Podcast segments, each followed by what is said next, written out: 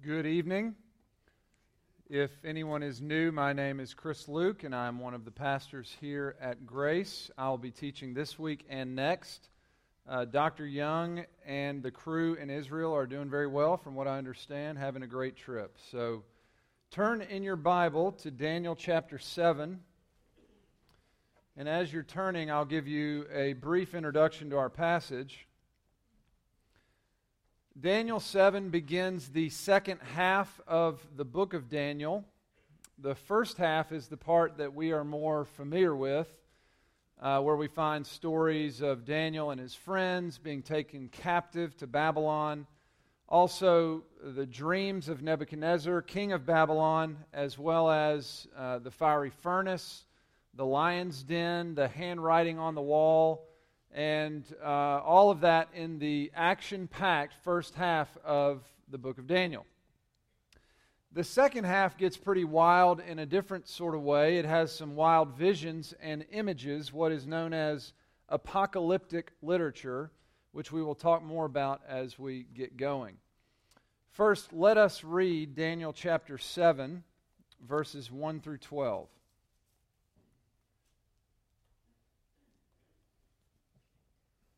In the first year of Belshazzar, king of Babylon, Daniel saw a dream and visions of his head as he lay in his bed. Then he wrote down the dream and told the sum of the matter. Daniel declared, I saw in my vision by night, and behold, the four winds of heaven were stirring up the great sea, and four great beasts came up out of the sea, different from one another. The first was like a lion and had eagle's wings. Then, as I looked, its wings were plucked off and it was lifted up from the ground and made to stand on two feet like a man.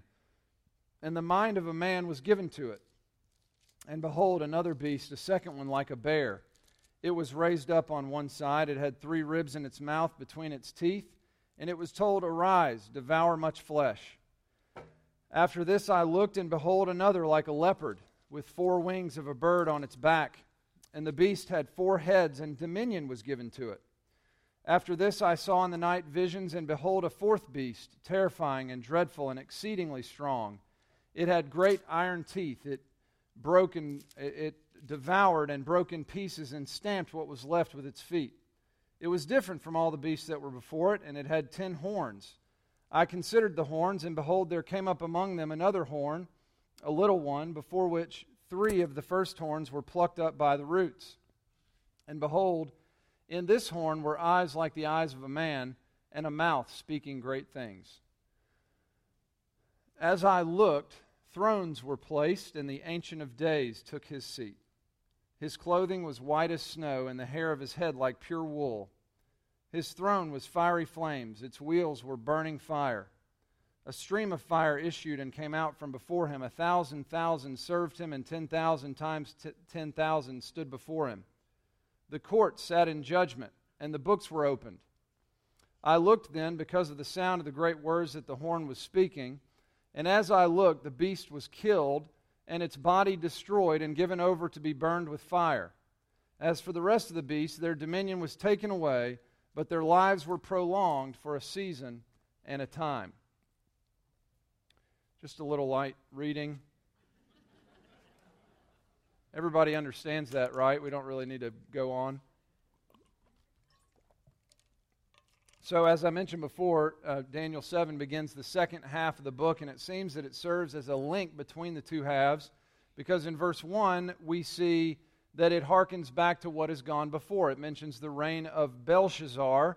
He was overthrown at the end of chapter 5, and we switch from Belshazzar to King Darius. Uh, but chapter 7 is taking us back there, linking us to the first half. But we are also introduced here to some apocalyptic literature, which is prevalent throughout the second half, linking us in that direction as well. So, what is apocalyptic literature anyway? Isn't that like zombies and aliens or dragons and the end of the world? Well, Sometimes it involves the end of the world, but uh, not necessarily. Here is a good definition from a seminary professor at my seminary, Reformed Theological Seminary, a man named Dale Ralph Davis. He says, roughly, I would say that biblical apocalyptic is a sort of prophecy that seeks to enlighten and encourage a people who are despised and discouraged and cast off by the world. It's a sort of prophecy that seeks to enlighten and encourage a people who are despised and discouraged and cast off by the world. And the encouragement is with a vision of God who will come to impose his kingdom on the wreckage and rebellion of human history. And that comes through wild and scary and imaginative, bizarre imagery. So it's very important as we keep this in mind, as we study this chapter, as well as when we study other apocalyptic passages like in Ezekiel or Revelation. Many people get lost in the imagery, but we have to remember the main point of apocalyptic imagery. It is seeking to enlighten and encourage God's people who are in a position of being despised and discouraged and cast off by the world. And what is the encouragement that comes? It is a vision of God who will come to impose his kingdom on the wreckage and rebellion of human history. So, here in Daniel, God's people are in a tough place. They are in exile in Babylon. Their homeland has been conquered by an enemy nation. They are captive in that enemy nation. And we might excuse them for wondering well, maybe God has forgotten us. But God gives Daniel a message, an apocalyptic message, to give them more understanding about what is going on at the moment and what is going to happen in the future. And while some aspects of this vision are terrifying for God's people, it is ultimately a very hopeful vision for God's people. And, brothers and sisters, we too are in a difficult place. We're heading to a difficult place, not as tough as Daniel, but tough. The church in our country is increasingly being moved into a sort of exile. We are in a nation that worships false gods, just like it was so in Babylon. There may come a day when we will likewise be tempted to think maybe God has forgotten us. But my hope and prayer is that our Father in heaven would use this vision of Himself to strengthen us for the road ahead. So let us pray to that end. Our Father, it is our prayer that you would meet us here, that you would calm our fears and anxieties and uh, whatever clutters our minds and that you would focus our minds and hearts on you, that you would meet us here, that you would take your word, that you would minister it to your people, that you would plant it in our hearts, and that would grow good crops that bear good fruit to eternal life. In Jesus' name, amen. All right. Three main points I want us to see in our passage tonight the backdrop, God's sovereignty, and characteristics of God's sovereignty. So let's start with trying to understand the backdrop of the passage, beginning with the vision in verses 2 and 3. The four winds of heaven were stirring the great sea, and four beasts came up out of the sea. Now, remember, this is imagery, so what are these images representing? Well, the consensus among many resources that I consulted on this passage point to the fact that the Great Sea is imagery for this present world in sin. We are given a clue about this when we get the interpretation of the image in verse 17, uh, the, the interpretation of the vision. Verse 17 tells us that the four beasts out of the sea represent four kings on the earth. So the sea is imagery for this present world and particularly, it is imagery for this world in all of its chaos and disorder in sin. Imagery for rebellion against God. One commentator notes that the Great Sea is a picture of the world in its godlessness and instability. So the four kings are four rulers who, uh, whose reigns are marked by godlessness and chaos. They are marked by rebellion against God. All right? So, who are the beasts? Who are these evil rulers? Well, there has been much speculation about all kinds of people. Uh, Stalin and Hitler probably rank up there as most often suggested. But I would submit to you that it really doesn't matter. Uh, I may talk a bit more about the rulers in a minute, but I say that it doesn't matter on the front end because the main point of the passage is not about the rulers at all. And, and I'm tempted just to skip over it and throw it out, though I'm not going to do that to you. But people tend to get fascinated by the beasts and tend to want to speculate about who they are. But remember the main point of apocalyptic seeking to enlighten and encourage God's people who are in a dark place. And what is the encouragement that comes? It's not understanding about the beast, it's a vision of God. A vision of God who will come to impose his kingdom on the wreckage and rebellion of human history. The main point is God. The significance of the beast is simply to provide a backdrop a background context of the godlessness and instability with which God is to work. But the main point is about what God does in that context, what God does in this present darkness. Many of you will remember Les Newsom's uh, little series on Revelation about a year and a half ago um, on Sunday mornings. I thought it was a great series, and I think uh, the reason is because he took our focus off the periphery and focused it back on the Lord, the central point of the text. And in a sense, he gave us Revelation back. You know, we're kind of scared of Revelation because we don't know what to do with all those visions and all those beasts and everything. But he said, no, no, no. Don't worry about that. Just look at the point is about God and he got a standing ovation when he was done. Uh, I, we love Les here, but I think more because we heard Revelation four or five times and we're like, well, I think I understood that. And it was downright encouraging. That's the point of apocalyptic, that God's people would be encouraged with a vision of God. All right, about the kingdoms, I believe that the four kingdoms are the same four kingdoms that are mentioned in Nebuchadnezzar's dream in chapter 2 uh, four consecutive world powers that start in the time of Daniel. This would be Babylon, Medo Persia, Greece, and Rome. And that would make sense even given with the imagery here in the first few verses. For example, the third kingdom mentioned in verse 6 it was like a leopard with four wings, and dominion was given to it. The third kingdom in Nebuchadnezzar's dream was Greece. Babylon, Medo Persia, Greece, Rome. Greece was led by Alexander the Great, who conquered the world in 10 years, like a leopard. It was fast.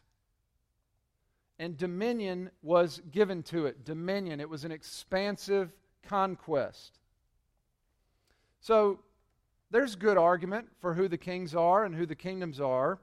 Though it gets a little trickier when you get to the fourth, a lot of commentators agree that it was Rome, but then all the talk about the ten horns and what do you do with the ten horns? And, uh, you know, there's this little horn, and that's even more devastating for the people of God. Some say the ten horns were the ten uh, evil rulers in Rome. There were ten major waves of persecution under Rome in the early Christian church. Some people think that that's what that was talking about. Others say no, ten is more symbolic like a number of completion and just points to the total dominance of Rome and the, the persecution that that entailed. And then there's a lot of disagreement about that last little horn. Was it a wicked ruler in the first or second century or soon after? Or is it an antichrist figure that's still in the future that we have not seen yet? I don't know. And I really don't think it matters. Either way, it does not change the major point of the text. Because all of these kingdoms and all of these horns are pointing us, if they're pointing us to godless kingdoms of the past, which is what I lean towards, we still know that it serves as a sort of paradigm because there have been kingdoms and rulers like that since then, haven't there? Like Stalin's USSR and Hitler's Germany. We know that there are also, also nations like this now, and there will be nations like this in the future in rebellion against God, destructive forces in the world, oppressing and persecuting God's people.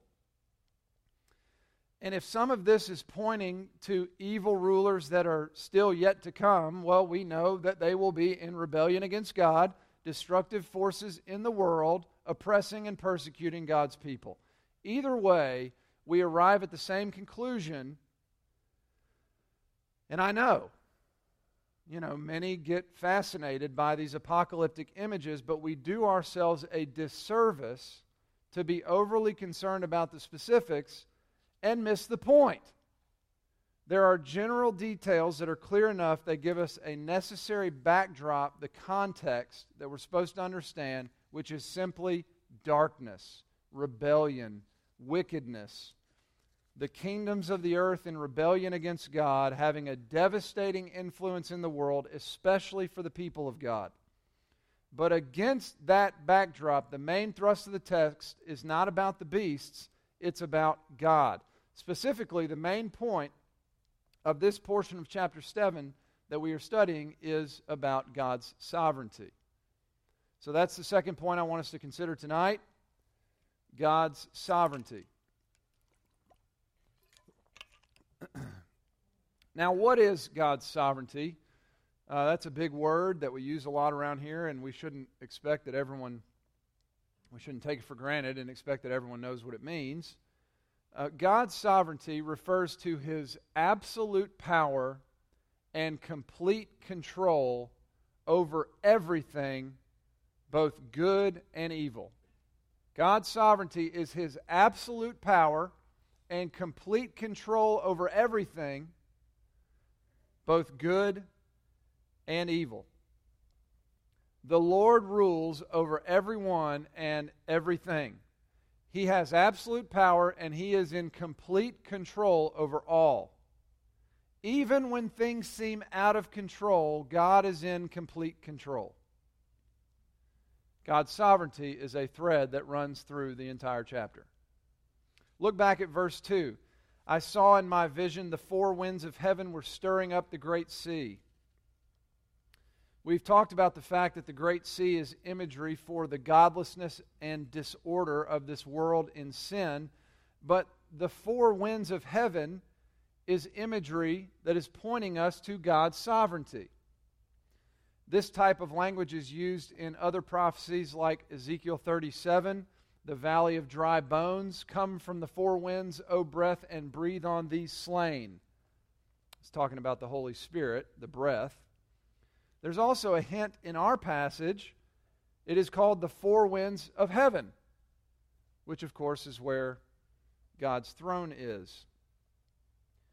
So, what is this vision telling us? The four winds of heaven stirring up the great sea. Well, we know what it is not saying. It's not saying that God is the author of sin. God is not the author of sin. Sin is mankind's responsibility. But it is showing that God is sovereign over everything, including the sinful rebellion of this world. The four winds of heaven stir the sea. God is in complete control even when things seem out of control the Lord knows exactly how to stir the godlessness and sinfulness of this world in order to govern it toward His perfect ends. This is hinted at in verse 2 as well as verse 6, which is about the ruler like a leopard, and dominion was given to him. Okay, so Alexander the Great may have conquered the world in short order, and he did, like a leopard. But you know what? His dominion was given to him. By who? By the only one that can give dominion.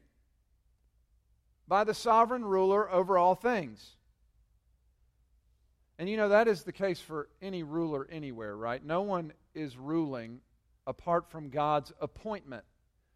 And that may do some things to us, and we may wonder how in the world and why in the world God would do that. But then we go back and we say, but God knows how to stir the sea. He knows exactly how to govern all of this wickedness toward his perfect ends.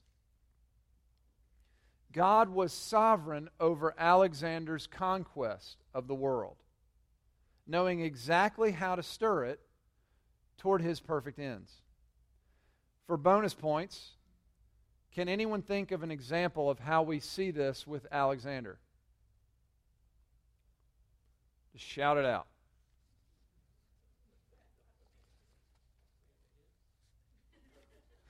It's a language. The Greek language. He was the leader of Greece and Greek language. Um, this is a great example. The fact that one of the things that Alexander was determined to do was to spread the Greek culture, including the Greek language, to the ends of the earth. And that was Koine Greek, which was common man's Greek.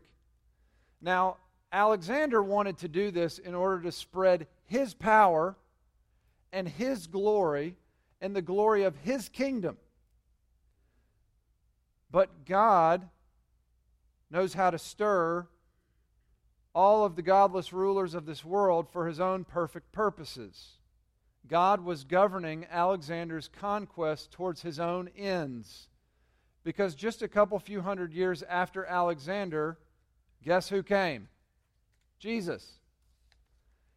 Then Jesus dies and he rises and he goes back to heaven. He has accomplished our salvation and he commissions his disciples to go on the power of the Holy Spirit to apply that salvation to the ends of the earth, to go and make disciples everywhere. And you know, one of the reasons they were able to do that so fluidly in the early years, a lot of people talk about the Roman roads because the Romans had built roads for their conquest. It's another example. But another ex- reason was the Greek language. Koine Greek, common man's Greek. Everywhere they went, everybody spoke it. Now, Alexander was not thinking about that. He was thinking about his own power and his own glory. And you know what? His glory had long faded by the time Jesus came. Rome, Greek, Greece was old news. Rome had taken over and they were way better than Greece ever was.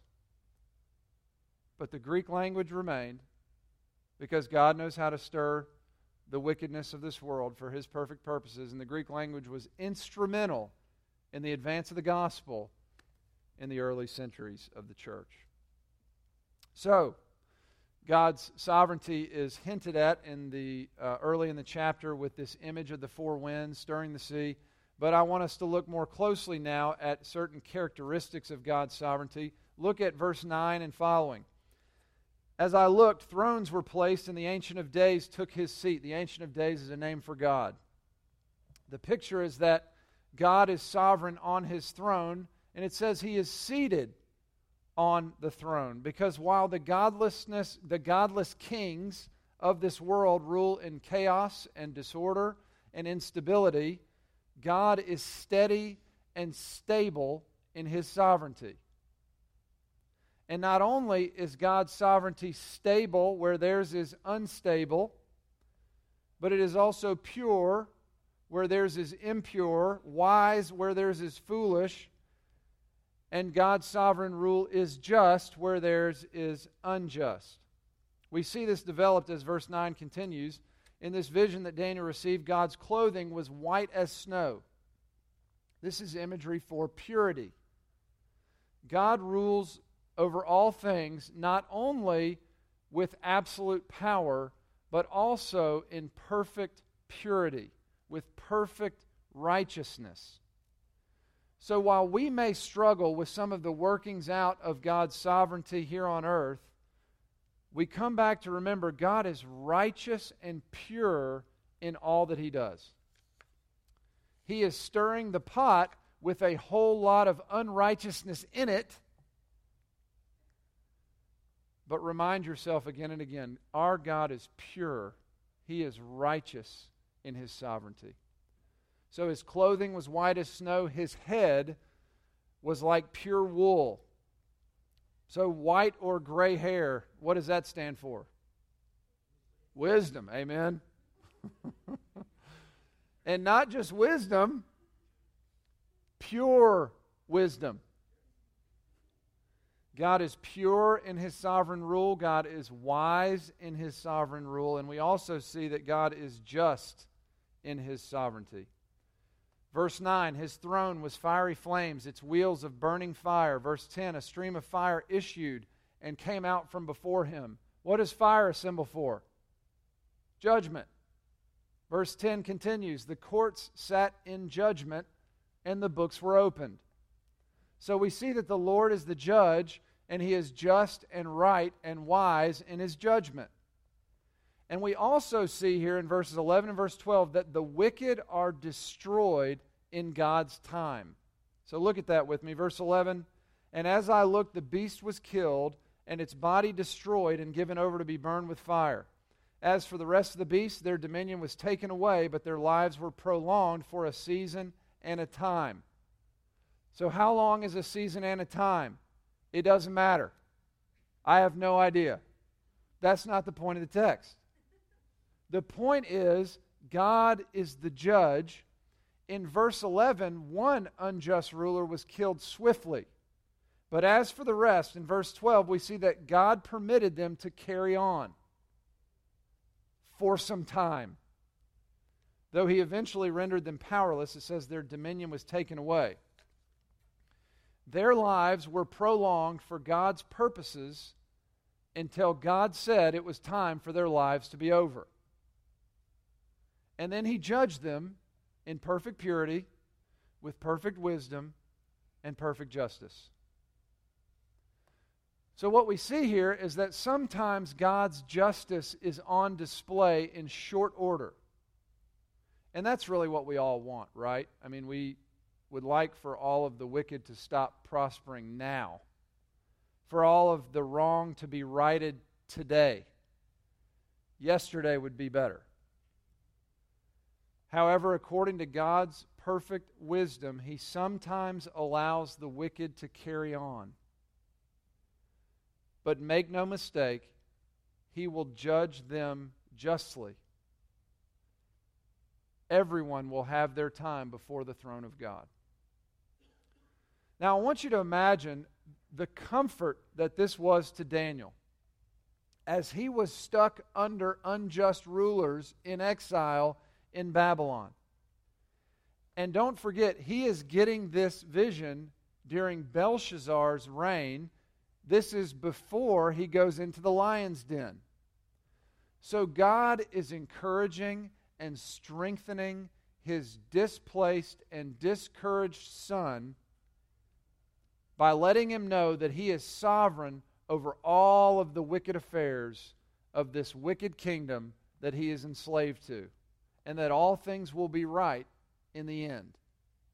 And yet, he was going to have to believe that message in the darkness, in the lion's den.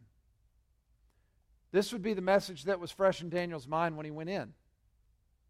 My God can be trusted. My God is sovereign. He's in complete control. He knows exactly what he's doing. He knows how to stir the darkness toward his perfect ends.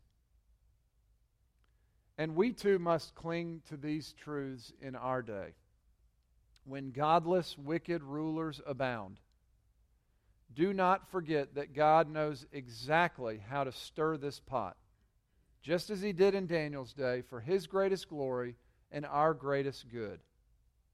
When all seems out of control, whether it is the Christian church getting pushed more to the margins of our society, or, heaven forbid, there come a day in our nation, which I don't think is too far fetched, where Christians are imprisoned and even killed for their faith in this land.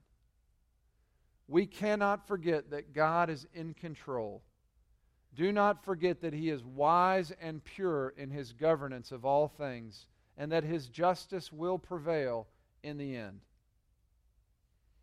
And not only should we cling to these truths on a macro scale, like thinking about nations and kingdoms, but also on a micro scale in thinking about the details of our lives. Trusting that God is wise and pure and just in his sovereignty. He knows exactly what he's doing, he's in complete control over everything that happens in our lives. You don't have to raise your hand, but has anyone ever found themselves in a situation where you feel like you're driving a little too fast and there's mud caked on the windshield? Like it's hard to tell up from down and down from up? Of course you have. And if you're being honest, has anyone ever wondered if God has forgotten you? Like your prayers are hitting the ceiling? Like He doesn't hear them anymore? He's not paying attention to me? He's forgotten to be sovereign in my life? You may not have said it that way, but you've thought that. Like Kyle taught us last week, we have to remember that God is up to something good in the divine delay.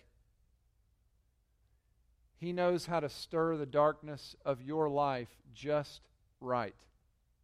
Whether trials that He has put you through, injustice that has been done to you, or even sin that you have done and that He is exposing in your life, whatever it is, God perfectly governs the darkness of your life toward His perfect ends for His glory and for our good. Now, next week we're going to talk about the, um, the next section in this passage, which is the king and his global conquest. You know how King Jesus conquered Satan and sin and took his throne? Through death there was a period of time where it did not seem to anyone but God that things were going as planned. No one but God thought things were going as they ought to go. Satan and his demons were celebrating, and the disciples were on the brink of despair. But oh, the wise and pure and just sovereignty of God. Because without Christ's death, there would be no global conquest. It was his death that was necessary to pay for our sins. His resurrection was necessary to conquer our deaths. And God's justice, satisfied on the cross, assures us that though God's ways may not be our ways, He is righteous and wise and just in His judgments, and indeed He is overflowing with grace and mercy. Friends, come what may, He can be trusted. Let's pray.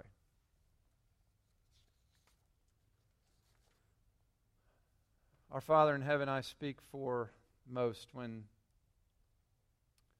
I say that the first time I laid eyes on Daniel 7, I probably skipped it. But you have hidden glories here that we need to hear right now tonight. Lord, for many of us, we fear a culture gone mad and our place in it. And yet we believe this word that you are sovereign and good and wise and right and just in your sovereignty, and that you know exactly how to govern all of this madness toward your perfect purposes, Lord. And the fact that you have bound us up in those purposes is nothing but pure grace, and we thank you. Lord, for those who are in the midst of the darkness in their lives and they do not know up from down and down from up and they are at complete exhaustion and on the brink of despair. Would you take this good news about your sovereign power and wisdom and justice and mercy and drive it deep in our hearts to support us for the days ahead. Thank you for your word.